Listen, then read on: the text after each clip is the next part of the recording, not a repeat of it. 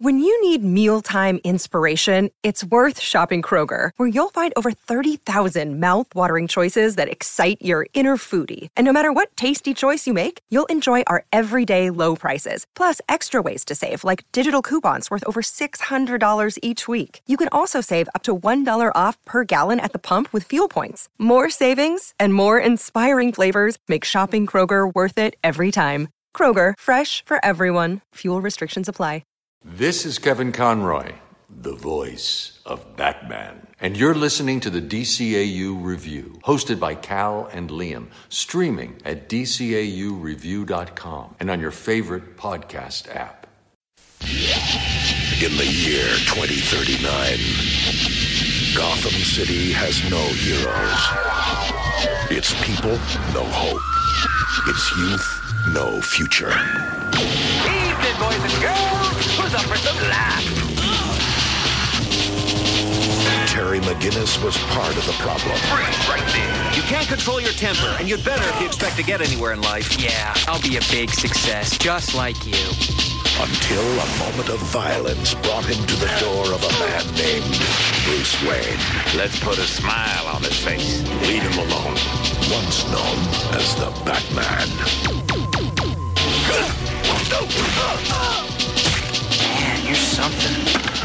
Are you okay? Now, the Dark Knight will rise again to drive the shadow of evil from the streets of Gotham. Let's go! Supervillains, beware. There's a new Batman in town. Batman Beyond. You're pretty strong for some clown who thinks he's Batman. I am Batman. Justice returns to Gotham. Welcome to my world. Hey everybody, welcome to episode one forty-four of the D C A U Review. I am one of your hosts, Cal, and with me is my good brother, good friend, and the gentleman that runs our Twitter page. That's right, it's Liam. Liam... We're in a brand new month, second month of the year here. Uh, we made it through one month of this new year, and uh, that means we are starting off with a new show, and uh, we decided to go back to the future. The future, Cal? That's right. All the way to the year... The whatever fifty, fifty years, years from, now, from now, whenever whenever now is, whenever now is, right? Exactly. That's right. We are, in fact, talking about the Tomorrow Knight, the Batman of the future, Batman Beyond. It has been a while since we have gone to the futuristic Gotham City, but we are back this week with the episode Final Cut. Yeah, we're picking up right where we left off. We do all of our Batman episodes in order of uh, production, I guess. Mm-hmm. Uh, so we are continuing here with that trend. And uh, this episode, Liam, is a follow-up to the original Curare episode, A Touch of Curare. So we get uh, one of the original Batman Beyond rogues created for this series. Well, most of them were, but mm-hmm. uh, a Batman Beyond original, follow-up to her story, and uh, picking up right where we left off with her. Uh, we'll get into that in just a little bit here when we s- discuss our plot for this week's episode. Uh, but before we do, as we always seem to do here, uh, we are going to start this episode off with our I M D B official synopsis uh, for this episode, which originally debuted, get this, Liam, February fifth, two thousand. That's right. If you're listening to this episode on the day that it premieres, that is February sixth, twenty twenty-one, which means we just celebrated yesterday the twenty-one year anniversary of this episode. Wow, and I, I'd like to say that we did that on purpose, but uh, it's just one another one of those happy accidents. Hey, we could have taken it. We could have taken credit for it and pretended. Well, hey, like you we edit did. These things, man. we'll we'll find out if we leave. The, I'll find out if we leave this in or not on the day the episode airs. Good, good point. Uh, but anyway, I, I never mind. This episode is live, of course. That's so. Right. anyway, uh, this is for the episode Final Cut, which was written by Hillary J Bader and Alan Burnett. Directed by Butch Lukic, with music by Christopher Carter, and animation by Coco. And that synopsis reads as such. Batman is blackmailed by a bomb threat to protect a member of the Society of Assassins from Curare. All right, that's uh, simple, sweet, and to the point. Not a bad uh, synopsis, if I do say so. So let's jump into our plot discussion here, Liam. So uh, as we mentioned, this is a follow-up to the episode A Touch of Curare, uh, which I believe was Batman Beyond Season one. Correct. Uh, so we learned in that that uh, there was this assassin that was hired to kill Batman, uh, and uh, she comes in and... Um, kill uh, Commissioner Gordon. I'm, I'm sorry, you're right. Husband, actually. You're right. Batman just got in the way and became like an associated target. But that's right. Uh, yeah, unfortunately, she or fortunately, depending on... Unfortunately for her, she failed in her uh, attempt to kill Commissioner Gordon's husband, and thus she became the hunted, as we find out. She escapes at the end of the episode, but sort of leaves on a cliffhanger. She's driving this vehicle away, and there's a sword that pops through the roof and cut to black. So this episode picks up, and we are at an airport someplace uh, with a guy who looks a little bit like uh, a a Bond villain or a Doctor Mindbender from G I. Joe type. He's got, a, right, got yeah. a fancy monocle. Uh, he was, I believe, shown in the first Curare episode, more of like a shadowy figure, though, nondescript. Mm-hmm. Uh, and he shows up back here in this episode. Uh, so we find out he's one of the leaders of the League of Assassins, and uh, turns out that Curare has been picking off uh, these leaders one by one. Uh, we learn that she, it's sort of alluded to that she's killed them, but mm-hmm. we maybe find out later on that maybe she hasn't actually killed them. What? I'm in Gotham. Have you located a target? Not yet.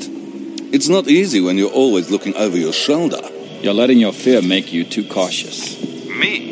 You're the one who spent the last three months in the air, afraid to land anywhere because she might find you. She already got to Karima. No. In Lisbon, three days ago. We're the only two left. Hold on. Devin? Devin, what is it? What's going on? It's her. Curare. Yeah, so, uh, yeah, we get this, uh, and we'll, we'll certainly talk a lot more, I think, about the Curare stuff in, in visuals, because she's a character that doesn't talk a lot, so most of the scenes involving her are very action-heavy, but, uh, yeah, she's throwing these, like, she brings this big, sharp sword that can cut through anything, but then when the, the chips are down, she just throws this capsule this of green gas. It explodes on two different guys' chests in the, in this episode, and it makes their eyes roll in the back of their head, and then we later on get a, a, a don't worry, kids, they're not dead line from a paramedic checking on the second assassin, uh, who, uh, it's it's not that, he, that he's dead, his mind is just wiped, which uh, you pointed out, Cal, is actually... There's uh, there's precedent for this in the D C A U review, as uh, folks would know if they went back and listened to our review of Off Balance with that episode's director, Kevin Altieri. That's right. We mentioned, and, and he mentioned uh, that they, of course, uh, you know, standards and practices would not allow them, of course, to kill people, at least on screen.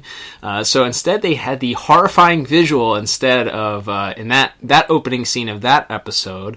Uh, Kevin mentioned that they, so they had the idea of these sort of like capsules that they had stored in their mouths, which is a familiar trope and and used in various different forms of uh, media and movies mm-hmm. as as a way for them to to sort of uh, Hail Hydra themselves on mm-hmm. the way out. So they wiped their minds by activating these capsules that release this this gas from underneath their masks, and their eyes seem to roll into the back of their heads as well. So yeah, following up with that, apparently she's weaponized these capsules and and, and is able to sort of just hurl them at people, and able to do it excuse me, not by hitting them in the face, but by just hitting them right in the in the sternum.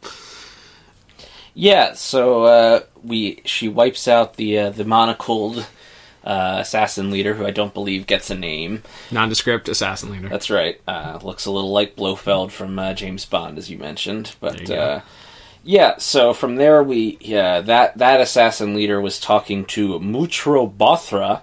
Uh, we find out this uh, nondescript accented man, which we will get to in voice acting certainly later on, uh, who is now, the, once uh, once the assassin leader is taken care of, he is the sole remaining member of the Society of Assassins, and uh, he knows that Curare is coming for him, so he does what anyone would do. He goes to Gotham to track down the only person to ever defeat Curare, that of course being Batman, but he knows that Batman isn't likely to just help him uh, out of the goodness of his heart, considering that he is also a murderer and a killer, and and uh, Terry kind of has that attitude of they that those two deserve each other and, and, and whatever. So he also plants a bomb uh, in Gotham City with the promise that if he does not give it some sort of verbal command every twelve hours, that the bomb will go off. So this is all your fault. What is? When you prevented Curare from killing her target, the punishment for her failure was death. Unfortunately, we underestimated her. She fought back. One by one, she hunted us down. I am the only one left. And you are the only one who can keep me that way. And why should I care to? Because when she has finished with me, she will come after you. Thanks for the warning. I'll be sure to look for your name in the obits. I thought you might feel that way, so I took the liberty of providing a little incentive. I planted a bomb in your city, a rather large one, set to go off unless it receives a properly coded signal from me every twelve hours.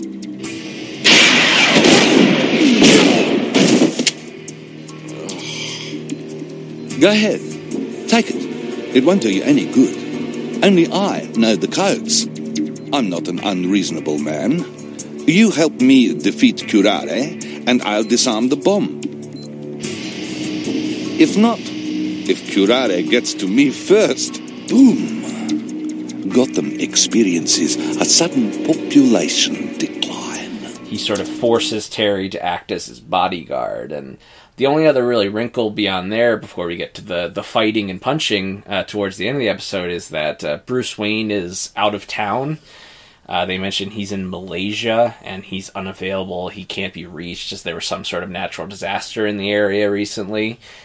And uh, so we have Max taking a more active role as the, the backup for Terry. Um, Terry tries to just get her to try to contact Bruce, but instead she takes it on herself to uh, search this, this assassin's hotel room to try to look for clues as where this bomb could be, and uh, has a run-in uh, with Curare herself, which uh, she's only not dead because Curare didn't want her, want her dead. Right. As we find out. Yeah. Speak. Max, it's me. Any luck with Bruce? The SATCOM's down for at least another hour. I got the computer running an automated search just in case. Why? Aren't you at home? Max, what's going on? Let's just say I'm doing a little search myself. Tell me you didn't go to his hotel room. This isn't a game, Max. I want you out of there, now! Hey, your suit doesn't give you barking rights over me, McGinnis. Besides, as long as you got your eye on him, I don't see the danger. Max! Oh. What's happening?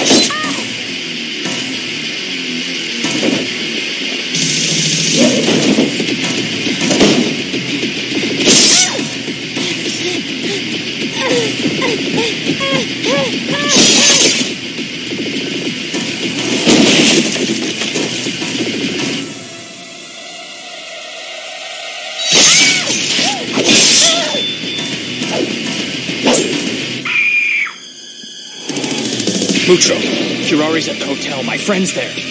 And then your friend is already gone. I have to go back. Fool.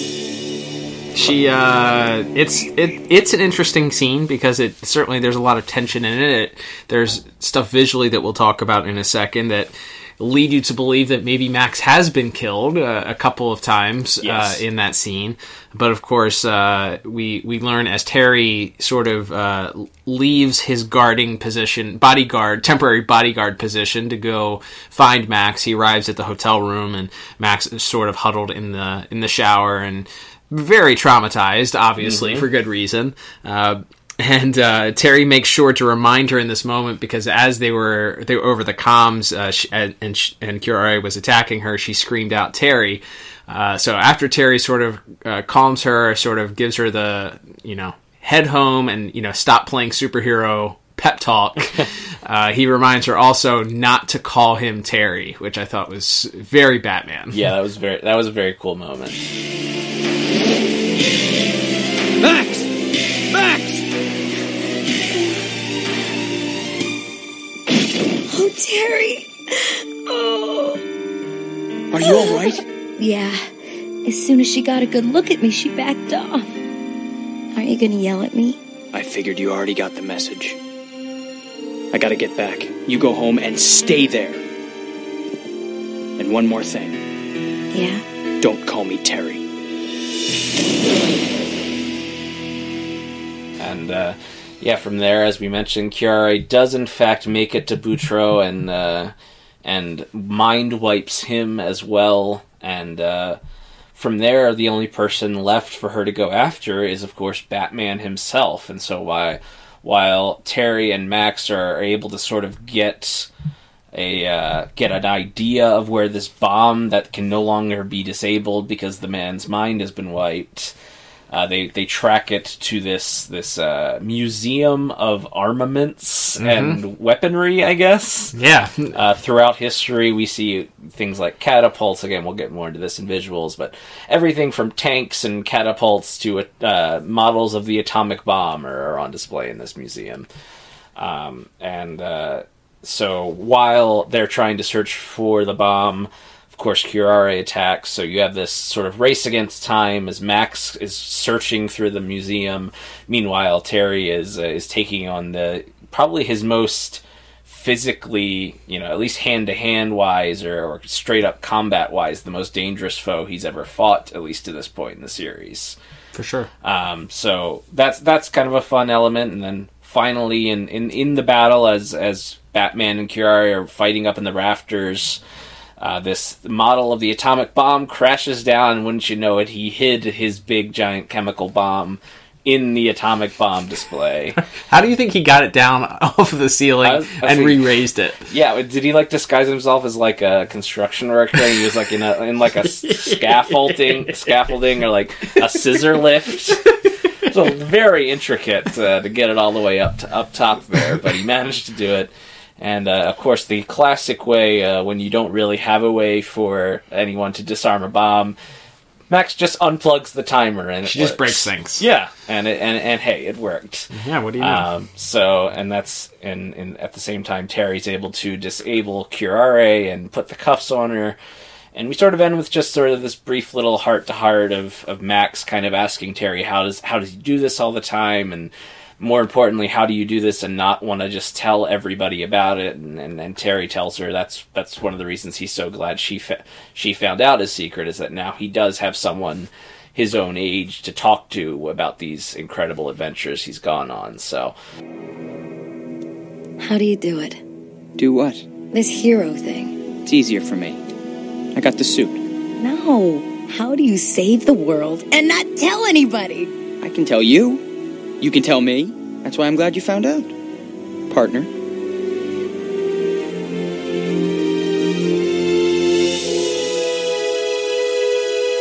It's, uh, oh, as we start to get towards our scores here for plot, it's not, uh, you know, the deepest episode. Mm-hmm. Um, but I do think it's fun. It moves well, and you get you get some nice little, like, friendship building for Terry and Max. Yeah, the episode, uh, Bruce is, uh, if you mentioned it at the beginning of the episode, Bruce is mentioned to be in Malaysia, I think. Uh, yes, I believe they say so. Uh, uh, so he's he's off, and they're, he's not able to be in contact with, with Terry due to some natural disaster that's happened there. Uh, they're not able to really... Max tries to get in touch with him, but is is still not able to do so. So Max sort of becomes the stand-in for Bruce as mm-hmm. Terry's support, eyes on the ground. And while she creates her own sort of uh, troubles for for Terry yes. and for Batman and, and stress where where Bruce may not have uh, done so, uh, yeah, he, he ends up at the end of this episode during this, this little pep talk and, and, and speech where Max is, is questioning how he doesn't just go around telling everybody that he's Batman. Uh, he calls her partner. He he mm-hmm. tells, you know, which is a very uh, which is a very telling sign, and certainly an advancement of this character and how this relationship is going to look going forward. Um, so and, and and knowing that that they were looking to to make this less about Bruce as often as possible and make it more of a Terry-focused series, giving them the option to have episodes where Bruce maybe wasn't the focal point or wasn't even an ancillary character, and have somebody else stand in and still have him be that, or have him have a Oracle-type character mm-hmm. as support, uh, I think does move move the... Or, like, the characters are certainly different, as we always talk about, you know, do, are the characters in a different place than when this episode started, and certainly the the partnership between Max and Terry certainly advances after this episode. Yeah, um, so like I said, I, I don't love this episode, but I do think it's it's pretty fun, and I settled on a seven out of ten for my plot score. Nice. Uh, I went just a tick lower. I went six out of ten. I don't. I think you're right. It, there's not a lot. Um, there's not a lot. There's nothing wrong with this episode. I think.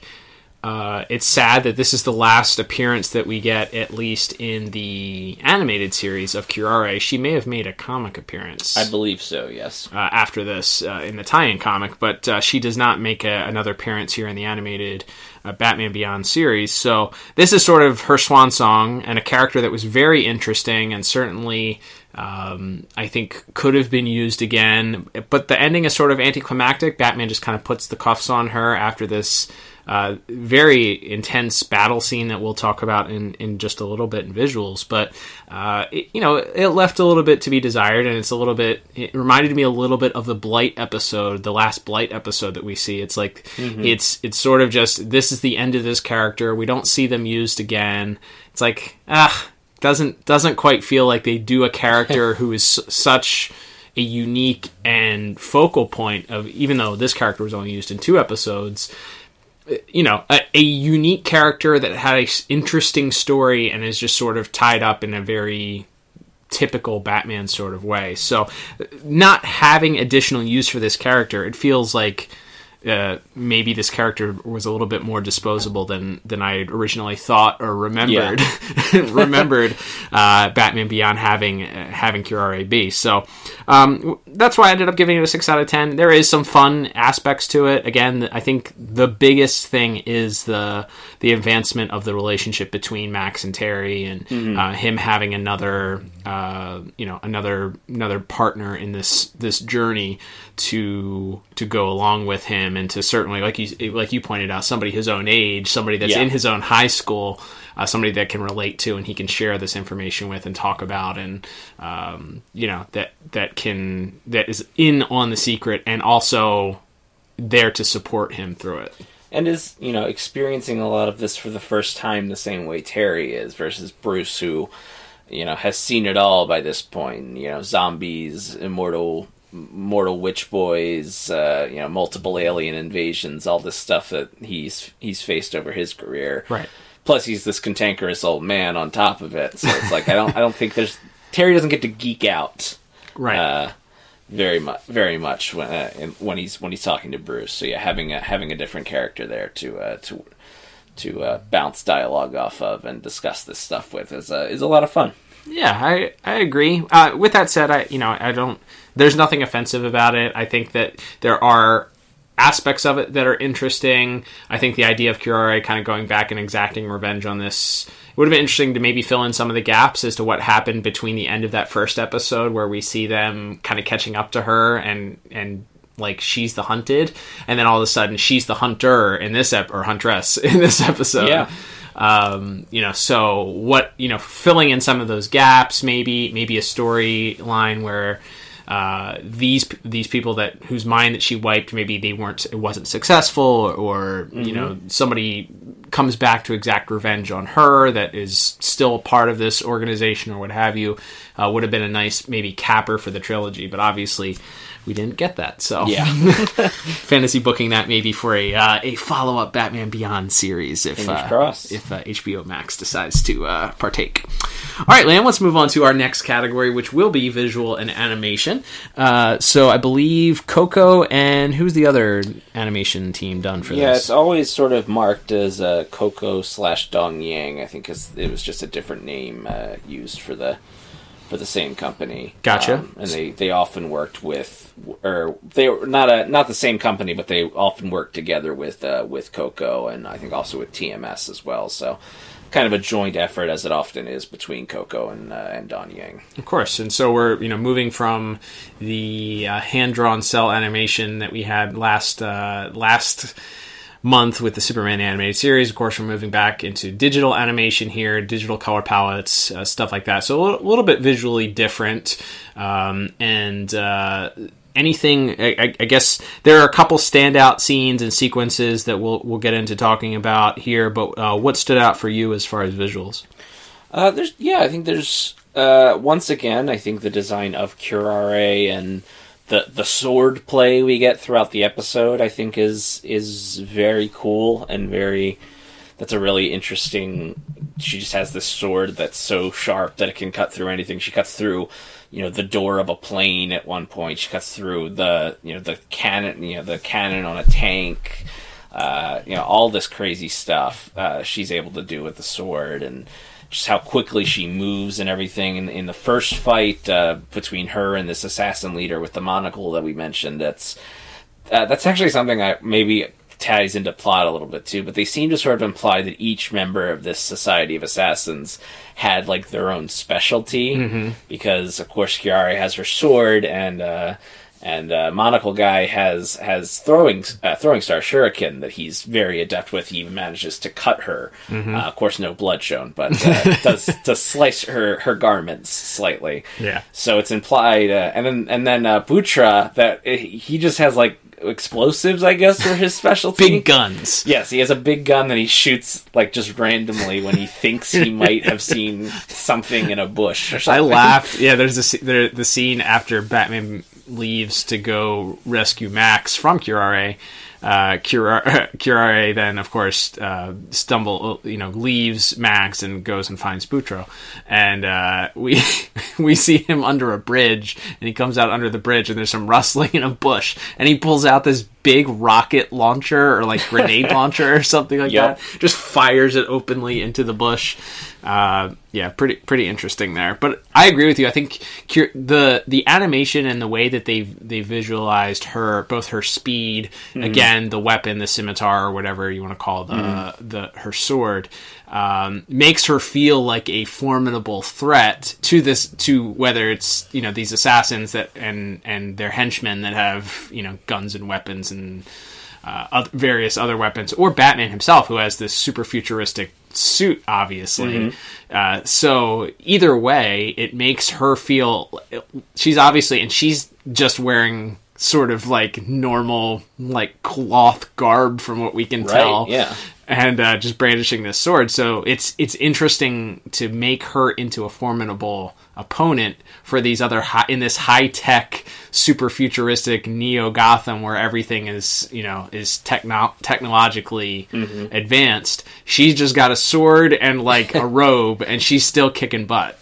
Yeah, she does. She does have like a Boba Fett jetpack uh, that she uses to right. escape the uh, the plane at one point. But yes, yeah. To your point, I think that is something, because even in, in that final battle with Terry uh, in the museum, um, she he is on the the, de- the defensive almost the entire time. He's just avoiding being cut in half. Right. Um, he is. He looks kind of constantly overmatched. Or even to this point in the series, he's.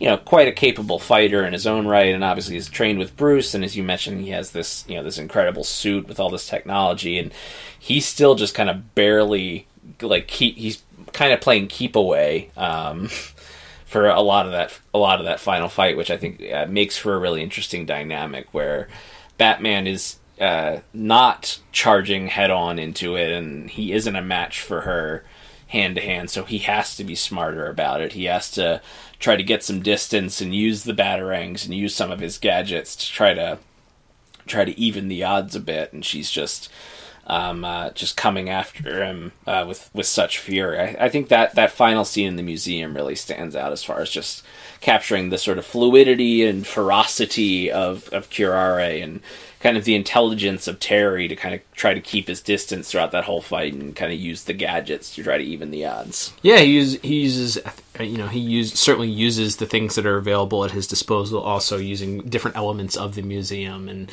bombs and, like mm-hmm. you said, other other tanks and a, weapons. A working plasma pack or something that's on display that he throws at her, and explodes all over Curare and Max. Yeah, yeah. Uh, he, he he clearly, I mean, using he's it's very Batman, using your resources, which you have available, mm-hmm. uh, to in order to sort of uh, do what you can to defeat uh, defeat him there.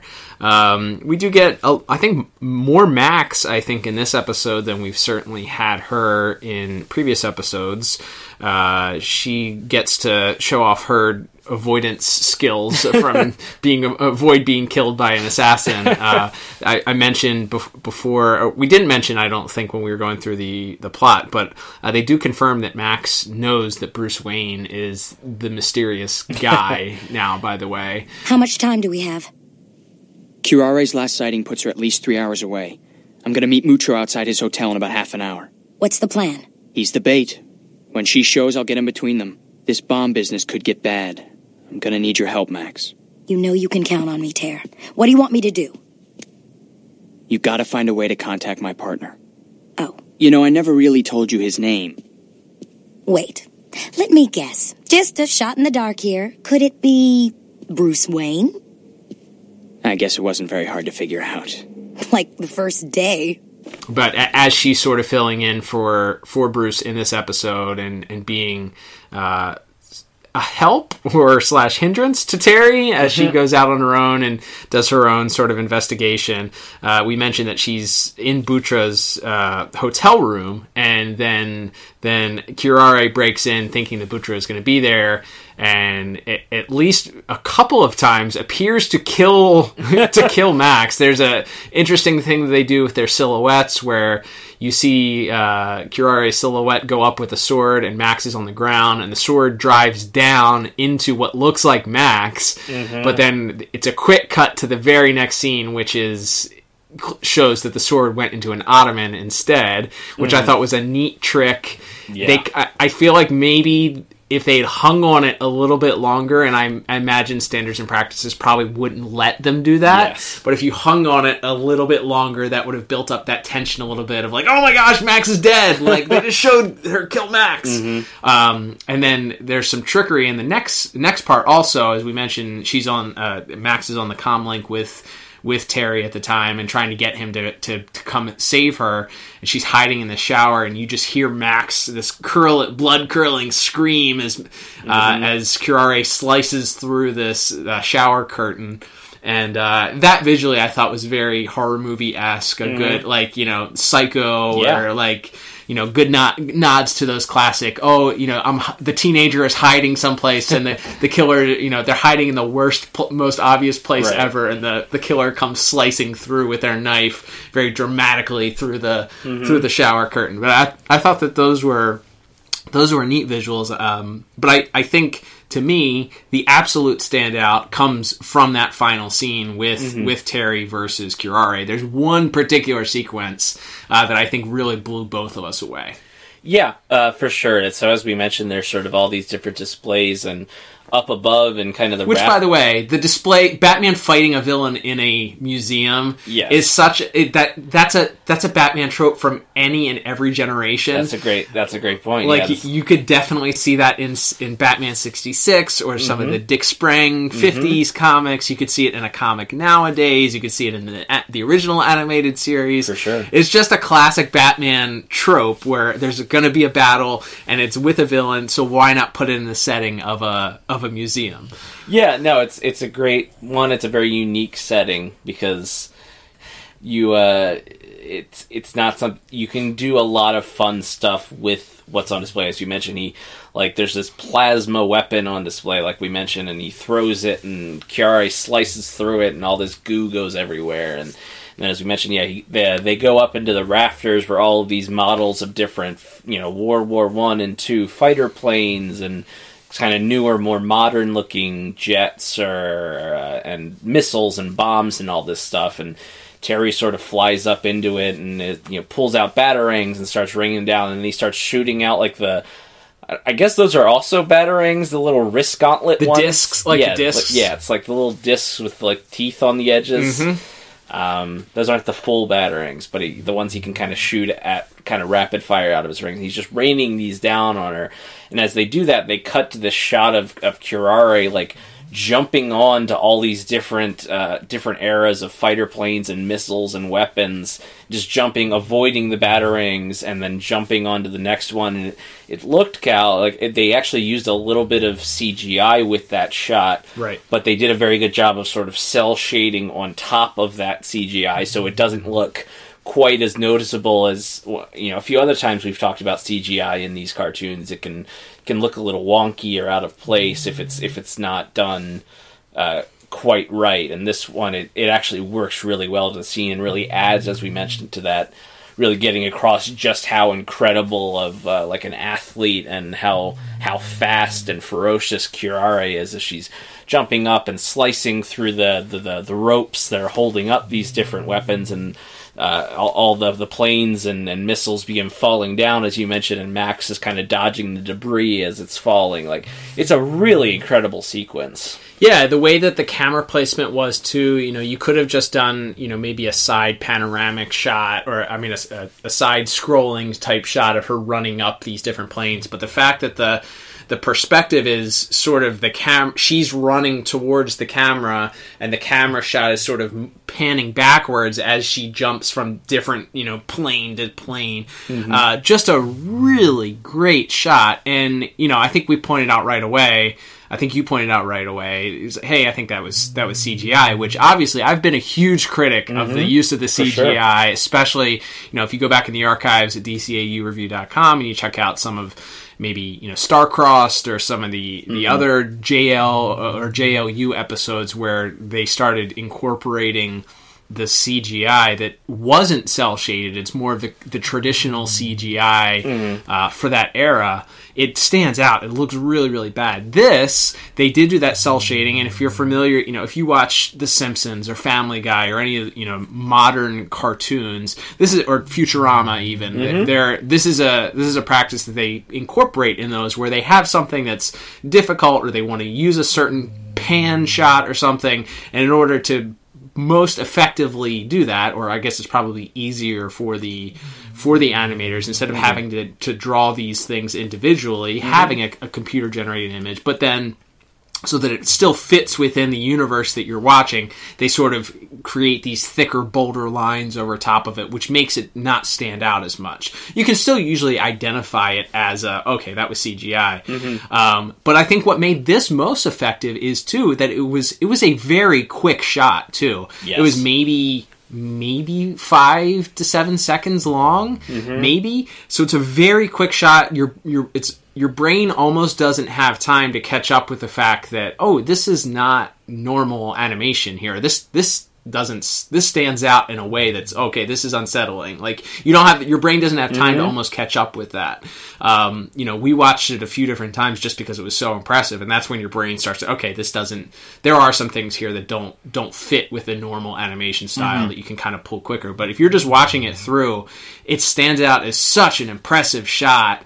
And again, it, it certainly adds depth to that character of Curare and brings out that idea that she's a she's she's fast, she's threatening, mm. she's coming for Batman here for sure. And even even just like, because I think if they were all just painted into the background and she was hopping from one to one, it would still be a cool cool shot based on how it was framed and.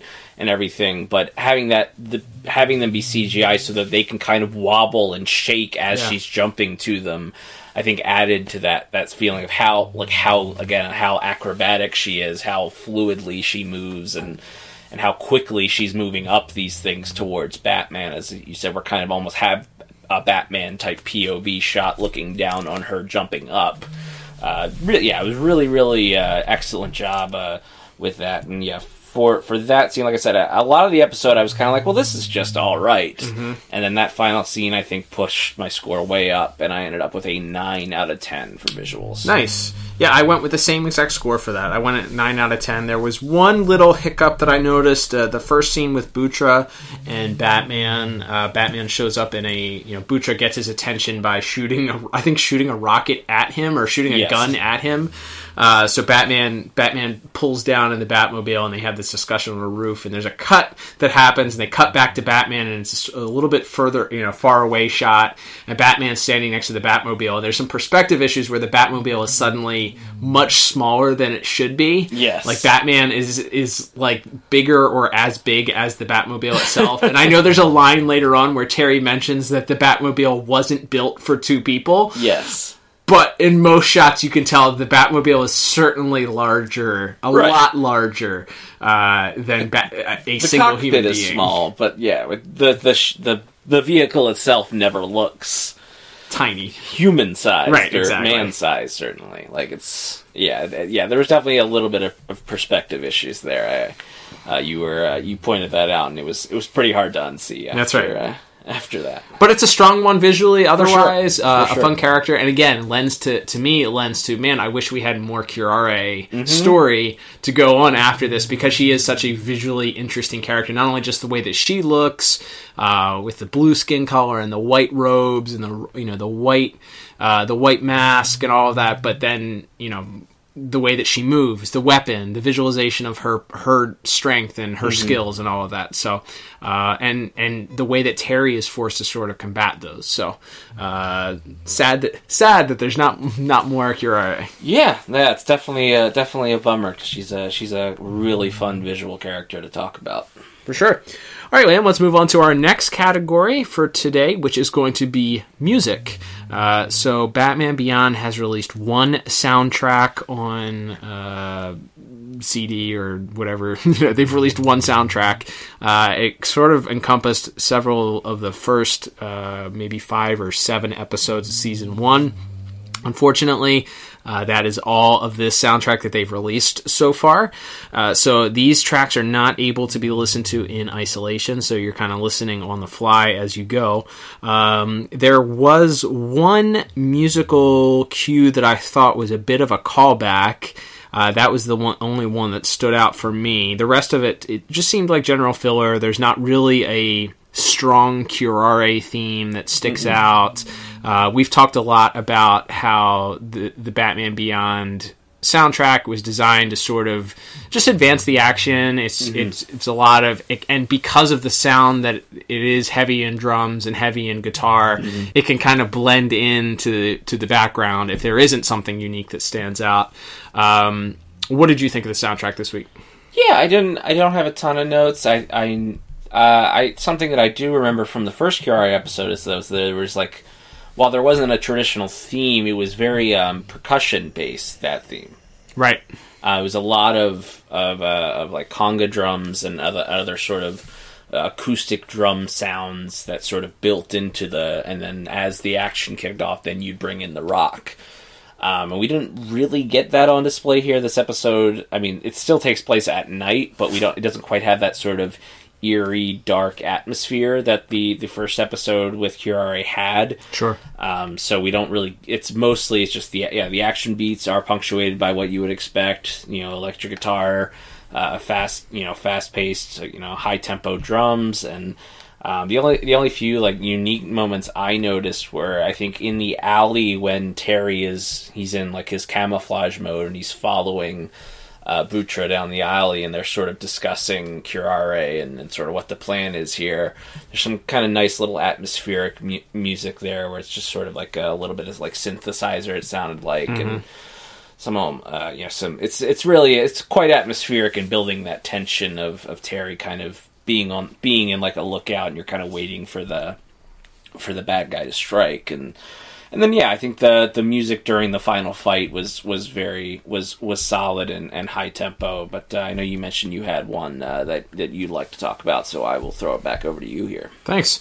Yeah, the only uh, the only thing that I th- I thought that reminded me uh, or or seemed a little bit familiar there was it's the scene when, when Terry is is rushing back to the hotel room after Max has been cut off, and you hear that blood curling scream, and Terry sort of it rushes away, and he's He's running into and through the, the hotel to try and get to Max or find Max. And the music I felt was very similar to, had a very similar feel to the music that plays when Terry rushes it in, back into his uh, his dad's house at, at Rebirth. Uh, Rebirth. Wow. Yeah. Uh, so, you know, that horrifying discovery where he realizes that uh, what he thinks at the time is the Jokers uh, have mm-hmm. killed his dad, and uh, some some sad, sad, scary, terrifying music that sort of sort of uh, crescendos at that point. And you get the similar crescendo to the point where Terry runs into this bathroom and pulls back the.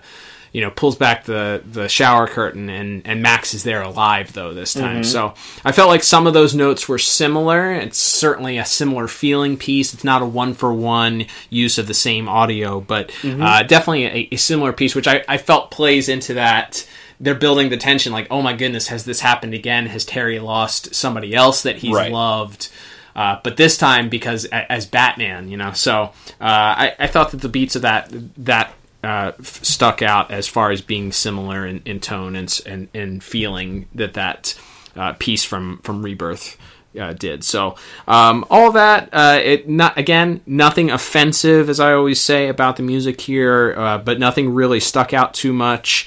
Uh, that one piece I think maybe brought up the score just a little bit for me, so I ended up giving music a six out of ten. Yeah, I'm, uh, I'm right in that same ballpark, a little bit lower there at five out of ten. Um, Yeah, I, I like, uh, I like, I like the music. Like I said, I don't think there's anything wrong with it, but you don't have that standout sort of atmosphere-building music that I think was present in the in the first Curare episode. All right. So, well, let's move on to our voice actors, Liam. Uh, not a huge cast this week. Uh, lot, obviously, when one of your villains, uh, although we do find out that she had somebody cast as maybe her grunting, uh, and you have an interesting theory as to why that was the case. We'll get to that in just a second here. But when your your main main antagonist is a mute, uh, you don't really have to have a large voice cast here, uh, but we do have uh, a couple of voices here notable for other uh, connections to the D C A U. Uh, so let's talk about this week's voice cast. Yeah, so we can just mention her since there's the least to say about her. Uh, Melissa Disney uh, doing the, I guess the A D R, the oofs and uhs of the fight scenes of Curare, who uh, does also voice Blade, uh, one of Terry's classmates on Batman Beyond. Uh, and, uh, yeah, so there was, uh, maybe about a year ago or so, James Tucker was talking about some sort of moments that he, as a storyboard artist or director, added that sort of changed the stories a little bit. Mm-hmm. Uh, one was a moment in Legacy where Professor Hamilton sort of looks very scared of Superman. That wasn't in the original script, and he he... drew it that way, and that obviously becomes a big lynch point of a Justice League uh, storyline later. Yeah. Um, but with, for Curare, it's mentioned that in, in the first episode, uh, there's a shot of her mask coming off, and I think in the script he said it was just, she just like knocks Batman down and puts the mask back on, and we don't see anything. But he put that shot of like the back of her head where she's bald and has like, it looks like she's had some sort of damage done to her to her mm-hmm. face, and she looks disfigured, and you get that shot of Batman looking like horrified back at her. Mm-hmm. And uh, he mentioned that that wasn't in the script, and that it actually kind of, for lack of a better term, ruined this idea that that Glen Murakami, who's a producer on this series, had uh, to sort of make her an, an Elektra-type character, a sort huh. of, uh, you know, assassin, femme fatale, potential even, you know, future romance, uh, you know, Uh, option for Terry later on in the series, and so I wonder if they had cast an actress for her with the idea that there will eventually be an idea uh, you know, or an episode where she talks and where she and she and t- Terry kind of have developed more of a of a relationship. But James, so yeah, my, this may or may not be all James Tucker's fault that we never get another uh, Curare uh, appearance, because uh, once I guess once they couldn't do the uh, the Elektra angle with her, they they ran out. out of ideas for her. But, gotcha. Uh, That's but, yeah, I, I, that was fascinating. I thought though that you you you shared that before we went on the air, and mm-hmm. uh, yeah, I, I think it makes as much sense as anything. Like, why else would you have an actual actress unless it was just, oh well, she's here recording these Blade voices anyway, right. So if she's a female, let's just have her do some of this this voice work for this character that we're not sure whether or not they're ever actually going to speak or not. Yeah, I mean, you you would have assumed it would have just been either, like in this episode, obviously Cree Summer as, as Max is in it. A lot of times, if there's not, you know, if it's not a lot of dialogue, you'll have a lot of actors pull double or even triple duty sometimes. So the fact that it was just going to be some grunts and groans, you would have expected maybe they would have gotten her, or Andrea Romano herself, or another one of the, you know, female writers or producers who come in to do, uh, you know, background voices from time to time, uh, maybe would have gotten the call instead. But yeah, the, it, I, I do think it's interesting that, uh, that they had cast like an actual, you know, regular voice, voice artist in that role. And I wonder if there were, uh, were some plans to, uh, to bring her back at some point that just never came to fruition. Definitely possible. Um, all right, who else do we have here as far as uh, as voice cast is concerned? So briefly, as the uh, the Blofeld slash Doctor Mindbender esque uh, assassin leader that we meet at the start, we have uh, Victor Rivers, who uh, D C A U fans would know best as the voice of Commander Hrotalik. I have to say his name like that. uh, can't help it. Um, But uh, not yes. Hawkman, as we no, as we so endearingly call all. him. He is definitely not Hawkman. Not actual Hawkman not from uh, from StarCrossed, of course. That's which right. We covered back on episode one hundred. If you care to uh, hear us discuss his performance on that episode, absolutely. Yes, just a minor role, but obviously worth pointing out because Certainly. he has a connection to a you know a hugely important character to uh, another series in the in the D C A U. But uh, for sure.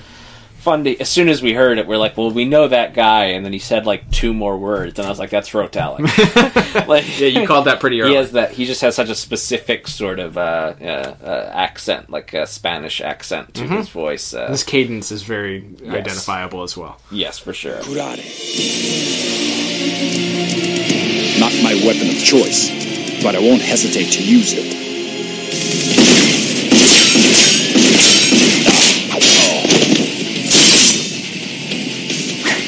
Yeah. You'll find I'm not as easy as your other targets.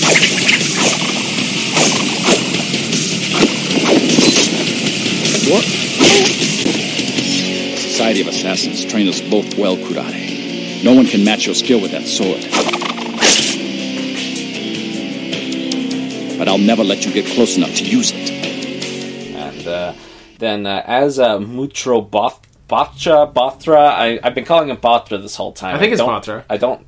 He, well, here, herein lies the problem of why we don't quite know how to pronounce the name, and that is that uh, uh, Tim Curry is doing the voice here. Tim Curry, of course, famous for things like Rocky Horror Picture Show, and as uh, maybe more uh, hardcore D C A U fans like us would know, he was the original voice of the Joker, and even recorded several of those early uh, production order Batman the Animated Series Joker episodes. But yeah, we just talked about him a little bit on our uh, Batman Christmas with the Joker watch-along, uh, which That's you can right. hear in the archives at D C A U review dot com, our, our, one of our uh, latest bonus episodes that we recorded. Absolutely, definitely check that out. Um, but uh, yeah, so he was the original voice for the Joker. Of course, as, as fate and luck would have it, Mark Hamill en- ends up getting that job, and and Tim Curry uh, pops up actually quite a few times across the series in sort of different minor roles, but in this episode, and I think it works because they're these like globe-trotting assassins, so you don't necessarily want to be like, oh, he's specifically from this country. Sure. I think that's another thing we talked about with Kevin Altieri Correct. um in our Off Balance review, is that, you know, these people have been around a long time and they've been all over the world, so they're they don't have necessarily uh, an easy to pin down accent, but this accent that Botra has in this episode, or Botra has in this episode, is like, it's a little bit German, it's a little bit South African, it's a little bit, uh, like, there's a, a little bit of, like, Europe, yeah, like, other, like, Europe, Europe in it, like, yeah. it's, it's kind of, a, it really takes us around the globe on it, and so when he, he says his name, I'm like, he, what? His name's what? um, but he has, I mean, he, I think he does a good job in that he's kind of playing this smug guy who's obviously basically holding the city for ransom because he doesn't want to die. Mm-hmm. Um, and, and kind of gets his comeuppance in a, in a strange way when, when Curare does get to him and, and wipes his mind, doesn't kill him. But, uh, yeah, the, the accent he goes with is so, like, Take go from line to line, from word to word. It sound like yeah, it can sound more like New Zealand, South African, and sometimes it sounds more uh, yeah, more more European in, in some other parts. And it's a very very unique uh, unique performance from that, Mister Curry. That it is. That's putting. I mean, and it's not bad, but it no. is. It is at times. It felt a little bit dis- like. distracting because he is one of the main voices that we hear. Besides, you know, we'll talk about Will Friedle and Cree Summer in just a second, but mm-hmm. he is one of the main voices that we hear. So he has, he's one of the heavier dialogue characters here. So you get a lot of it, and it does, as you mentioned, seem to morph from scene to scene, and it's, yeah, it it is it can be a little distracting at times because your brain's like, what is this axe? And just when your brain feels like it is settled on one particular area, he throws in like some other nuanced version of another accent, and you're just like, all right, well, nope, it's definitely not that type of accent. Mm-hmm. So yeah, it's it's not bad. I think right. I think he plays the character well. I just think maybe settling on one, like, or two accents instead of this conglomeration of smorgasbord of five or six accents could have could have made the performance a little bit easier to uh, or less distracting. I'll say that. Batman, come in. I can't stay hidden forever. Batman.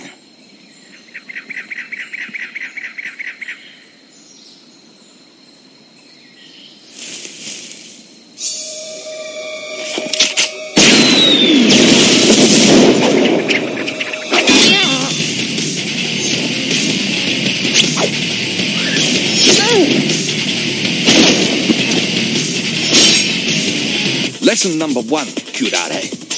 Always hold on to your weapon. No.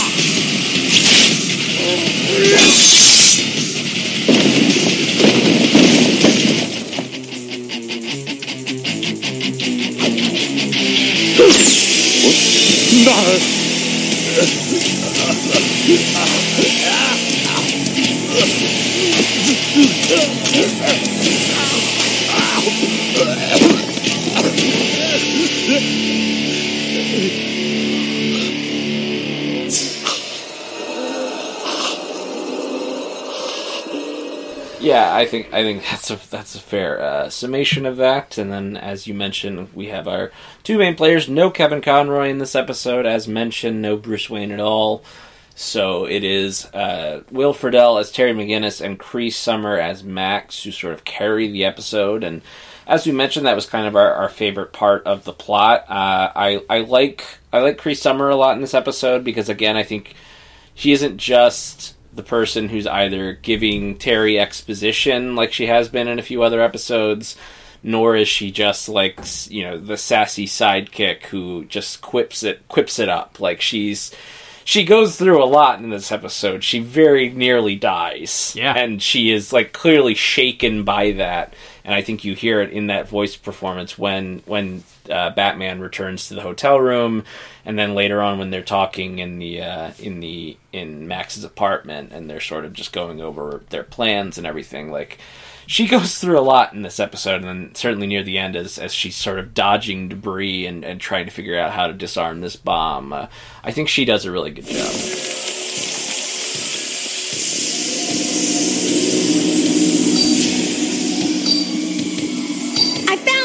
Can you disarm it? If I had some help. You're on your own, Max. I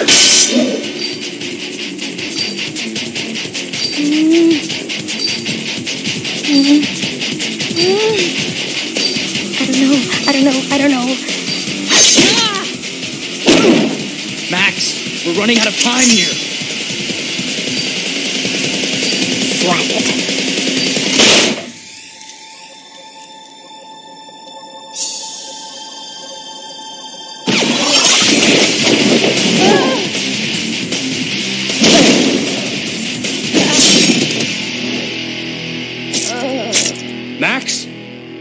Can we go home now? No, I agree. I think I think she does have... I mean, Terry is pretty much Batman the entire time, with the exception of maybe that last scene. Um, well, I guess, and the brief interactions that she has w- with him out of costume, or, you know, where they're sort of regrouping uh, after she's had this experience with Curare. But, um, you know, it's it's a lot of it is is her dialogue, and it's her, you know, like you said, it would have been very easy... for them, and some of that goes to the writing aspect, but it would have been easy just to make her the quip machine uh, for this for this episode, as we often see the the sidekick or the, you know, the secondary character to the main hero reduced to at times. Um, but she does a great job. I think she does a great job with the, with the audio or, you know, with the lines that she has. Um, there are some of those maybe in this episode, but, uh, you know, they were able to sort of allow this character to build a little bit, and having somebody that is, is, um, is able to deliver those lines and certainly various amounts of emotion. There's some, mm-hmm. this sort of like rebellious attitude as she's, as she's in the hotel mm-hmm. room defiantly uh, acting against what, what Terry had asked her or told her to do. Uh, there's some of the, like the smugness as she sort of reveals to Terry, as we mentioned, that she knew the whole time that Bruce Wayne was her benef- or was his benefactor, or, mm-hmm. you know, the, the person that's sort of pulling the string, so to speak. And then, Uh, you know, her regrouping and this idea of her being a failure and messing up the whole thing by, you know, uh, making Terry leave his his post as guarding Botra to to come save her, which allowed Curare the opportunity to wipe his mind, causing the, the bomb location to just be, you know, n- now it's n- indiscoverable mm-hmm. at this point. Um, to then her quickly recovering and using math as, you know, figuring out trigonometry, using trigonometry to figure out where the bomb itself was. And then uh, the final scene, as we mentioned, between the two of them, where he, he calls her, where, where Terry calls her his partner, and she, you know, kind of has this excitement and this realization that she's kind of in this now, and she mm-hmm. gets, Terry's kind of welcomed her, whereas before, and for a lot of the episode, he didn't want her involved, or seemed to not want her involved. Yeah, for sure. I think yeah, I think that, that plays off uh, pl- pl- pretty well, and certainly Will Will Friedle and and and, and Cree Summer play off each other really well in this episode. And yeah, seeing Terry have to be the the experienced one stepping into the, the more serious role, and not having the sort of security blanket of, of Bruce Wayne in his ear is, is is kind of a fun dynamic as well, because. Again, especially I think as the as that final battle scene starts, and he's again really really on the defensive for a lot of it, and it it is kind of a, a cool moment for Terry. And in addition to him sort of strengthening his bond with Max, to also just sort of have to be like, all right, like this is something we gotta we gotta figure this out for ourselves, because the old man's not gonna, you know, step in at the last second with the. You know, with with the winning formula. We just got to figure this out. So yeah, I think I think they both do a very good job. Uh, like I said, the rest of the cast is largely not not important to the episode, right. or uh, or has a confusing accent. uh, that being said, I, I still settled on a on a pretty high eight out of ten for my, my voice acting. Oh well, what didn't you know? I gave it the same exact score, eight out of ten. I think maybe with a little bit less distracting of a uh, of an accent from Mister Curry, maybe a little, a little higher, because I don't think anybody did anything wrong in this episode. Uh, but uh, yeah. Pulling off of what, again, what just reiterating what we just said, but Cree Summer and, and Will Friedle do do the majority of the heavy lifting here, and mm-hmm. they do a great job. They have chemistry together too, which works, um, and it's going to be very important based on certainly this relationship going forward, and what what you know her being sort of a part of this team. Uh, if they didn't have any any chemistry, that would be that would have been really painful. Oh yeah. Uh, so the fact that they have some some and individually they're good voice actors, and then together they still have chemistry. Uh, obviously, very very important. So. Yeah, great great job by the uh, the voice acting, and certainly the voice casting, as we always give shout-outs to Andrea Romano. Uh, you know, excellent excellent job for this episode for, you know, the limited amount of people that needed to be used, uh, but certainly uh, those that were that were called upon had to be people that could could sort of carry the carry the torch, so to speak. So, uh, yeah, great great job overall. Absolutely. All right, Lamb. Well, this will bring us to our final scores for this week's episode. Tallying everything up for me, I end up with a pretty impressive uh, twenty-nine out of forty. What about you?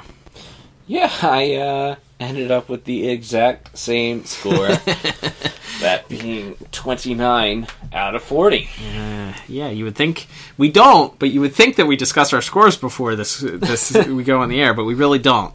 Um, That's right. We just we just have a similar idea and, and appreciation for various different uh, aspects here of, of the episode. So, all right. So this is an interesting one to discuss rewatchability, I guess, Liam. Um, so obviously, at the start of the episode, several times we've mentioned this is a follow up to a Curare episode, which was pretty integral to that initial Batman Beyond season. Mm-hmm. Uh, you have. Uh, certainly advancement between the Max and Terry relationship. Right. You have uh, a, a, a verification or solidification of Max admitting that she knows that Bruce Wayne is the person that is uh, is the voice on the other end of Terry's radio comm most of the time.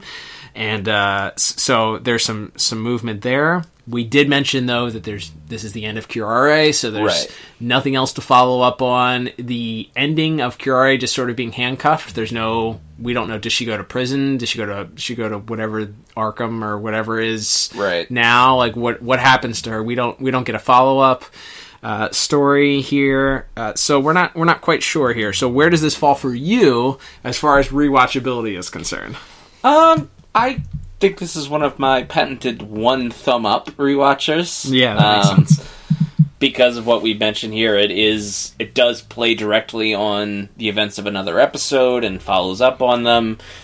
But uh, you know, it does sort of wrap itself up, and as you mentioned, we never see this character again. So, um, yeah, I think I think just the returning of a of a of a you know a very cool villain, combined with the Terry and Max stuff, I would give this one thumb up, but I don't think there's a ton in here, because to me, I didn't think, before I watched this episode, I didn't think, I was never thinking like, oh, Terry's never like come out and said exactly that he's working with Bruce Wayne. Like, I kind of figure like, like publicly he works with Bruce Wayne. That's his job that all of his friends and uh, his girlfriend, who deserves better, knows. uh, that's what that's what he tells them he's doing. And then all of a sudden, it trying you know when you find out he's he's the new Batman. Well, it's like, well, who, who's the old Batman? Oh, probably that old guy he's always hanging around with. Right. Like so, I, like I didn't think it was like, oh my gosh, it's this big revelation. And even in the dialogue, as we pointed out, like Max is like, yeah, I know. Like, who else was it? Right. So I wouldn't say it's like this big grand revelation, but it is, obviously there are episodes later on where Max and, and Bruce interact uh, that maybe play off of or build on, you know, off of this episode a little bit. So yeah, like I said, I think I think I'd give it one thumb up for uh, for rewatchability. Yeah, I, I agree. I I think the final sequence and certainly the battle, there's enough there's enough entertainment and action in this episode to mm. recommend it. Um, you know, if you do care, that that episode, that first episode with Curare ends on that that cliffhanger of her flying away and the sword falling through. So it's almost a, to me, it's almost a you have to, because it's the resolution to that character, even if that resolution isn't completely satisfying. That's right. It's like episode uh, episode nine. Doesn't matter if it's good. It's the end. It's the end. You have to see it. Right. That's exactly. Right. Um, so yeah, I, I guess. I guess I would say this is a this is a must-watch for that reason alone. If it was a standalone episode without a reoccurring villain, then I think that maybe you would, I would be singing a different tune here. Although, we always talk about it, you know, do the characters... Are, we already stated the characters are different than when the episode started. T- uh, Terry is starts out and is still very reluctant to bring Max in and have her be a part of, you know, the whole... Bat family, I guess. Yeah. And by the end of the episode, he's calling our partners. So there is there is a shift in that. Mm-hmm. Uh, there's certainly a shift in, um, you know, I guess the, the beyond the Max and Terry dynamic. Max realizing or sort of going through a similar experience that the hero that. the general hero of your story goes through, which is this, you know, defeat in the middle of it and excitement at the beginning and cockiness and confidence, and then sort of having the confidence ripped away from them when they, when they're, they feel like they've bungled it, but then re- recovering and then saving the day in the end. So yeah. she, you know, you get more depth to the Max character, um, who, you know, maybe you didn't get quite, quite fleshed out in the in the prior episodes uh, where she was she was more the focal point. So um, yeah, I guess for those reasons, I guess I, I give it a give it a must watch. So uh, there we have it.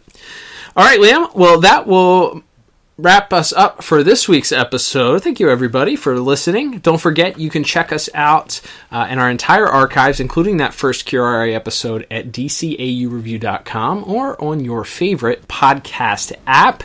We are now hosting at anchor dot f m, so you can check us out there if you will.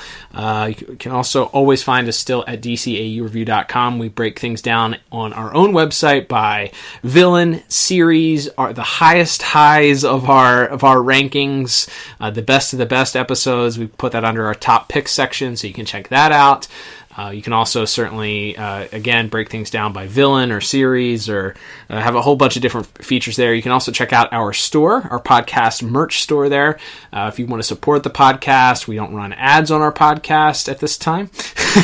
so uh, because we don't like it. We don't like ads. We don't like podcasts with ads. So uh, if you want to support us, if you like us, uh, then uh, then and you want to show us a little bit of love, check out the store, get yourself a shirt, a hat, a hoodie, a mug even, and uh, and and let us know that you like us. Tag us once you get your merch too. Let us know that you're supporting us.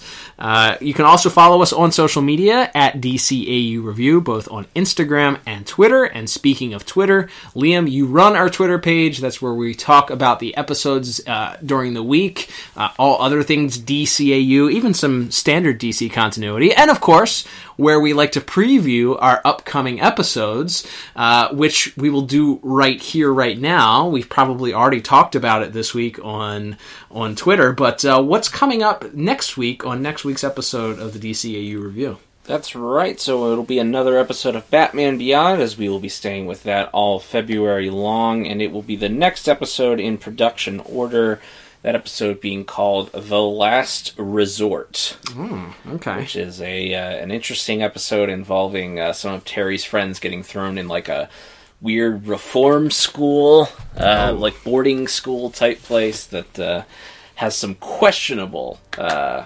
educational methods. We'll we'll just leave it there, and uh, definitely check our, our Twitter and Instagrams. You can find a little clip from that episode and probably a preview of uh, our review of it as well as well as some other fun stuff. So be sure to check us out at D C A U Review, both on Twitter and Instagram. Awesome.